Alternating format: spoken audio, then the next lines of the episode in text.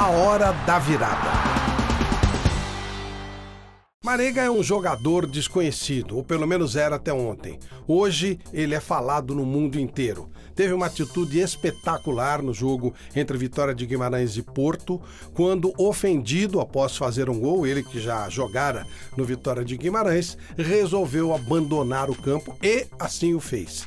Ele foi tratado muito mal, ele é um jogador negro. As manifestações racistas dos torcedores do Guimarães o atingiram profundamente. E mais do que isso, ele criou um respeito, ele mostrou que respeitava-se e respeitava a sua raça, as pessoas de pele negra e todas as outras pessoas que são vítimas de discriminação.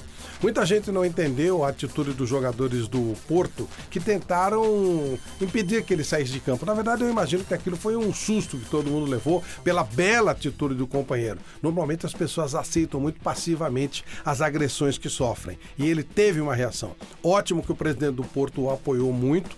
Infelizmente, o presidente Vitória de Guimarães achou que a atitude foi exagerada, porque quem bate nunca acha que bateu, né? Parece que está tudo normal. Agora vamos ver o que vai acontecer com o árbitro que deu o cartão amarelo para ele. Se esse árbitro vai retirar esse cartão, se ele será punido. Esta é uma lição que todos nós queremos aprender. E também muito boa a atitude do árbitro, que foi mal no jogo entre Corinthians e São Paulo, mas que parou o jogo no começo da partida, quando a torcida do São Paulo gritava, dava gritos homofóbicos. Aliás, imitando né, aquilo que a torcida do México fazia na Copa. Nem criatividade tem, uma coisa ridícula. Todas estão fazendo isso.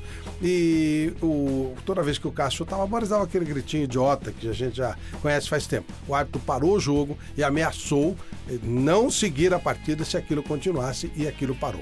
As pessoas não têm inteligência suficiente para entender que todo mundo merece respeito. Já que não funciona por bem, tem que ser por mal. Parabéns ao Marenga, parabéns ao árbitro da partida entre o São Paulo e o Corinthians e que outras atitudes dessas sejam tomadas. Esperar passivamente que os idiotas deixem de ser idiotas, isso é impossível.